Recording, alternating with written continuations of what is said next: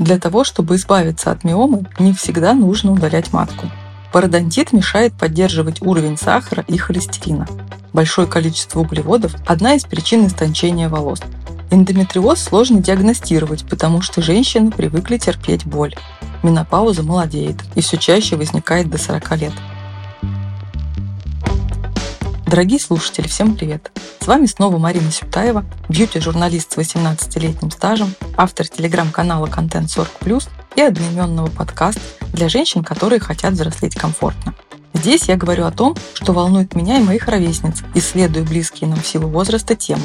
Этим коротким выпуском я хотела бы анонсировать второй сезон подкаста «Контент 40+.»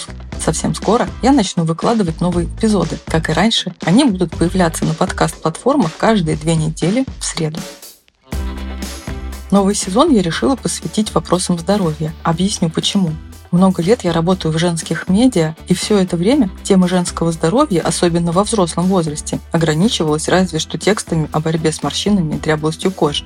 Я пришла в журнал Vogue, когда мне было 25 лет. Потом работала в журналах «Интервью» и «Флакон», на сайтах «Бюро» и «Леди Mail. И вот сейчас мне 43, но в инфополе по-прежнему невозможно найти проверенную, понятную, а главное, современную информацию о том, что женщинам после 40 лет делать со своим здоровьем.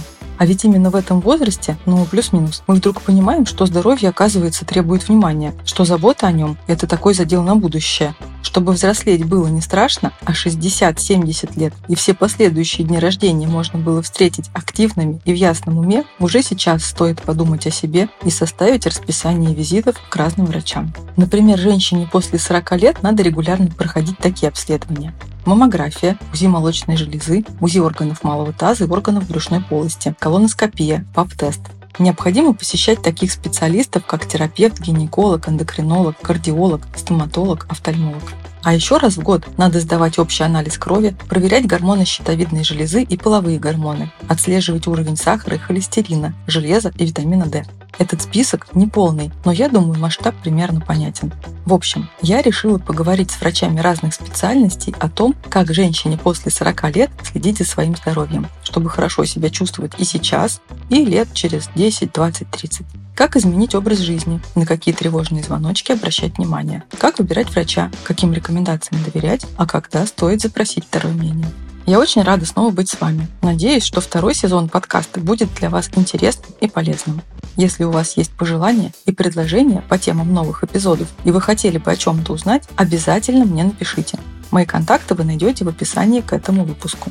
А чтобы не пропустить ни одного эпизода, подписывайтесь на подкаст на той платформе, где вам удобно нас слушать. Самые популярные приложения – это Apple подкасты, Яндекс.Музыка, Castbox. В каких-то приложениях вы увидите кнопку «Подписаться», а на Яндекс.Музыке нужно поставить сердечко –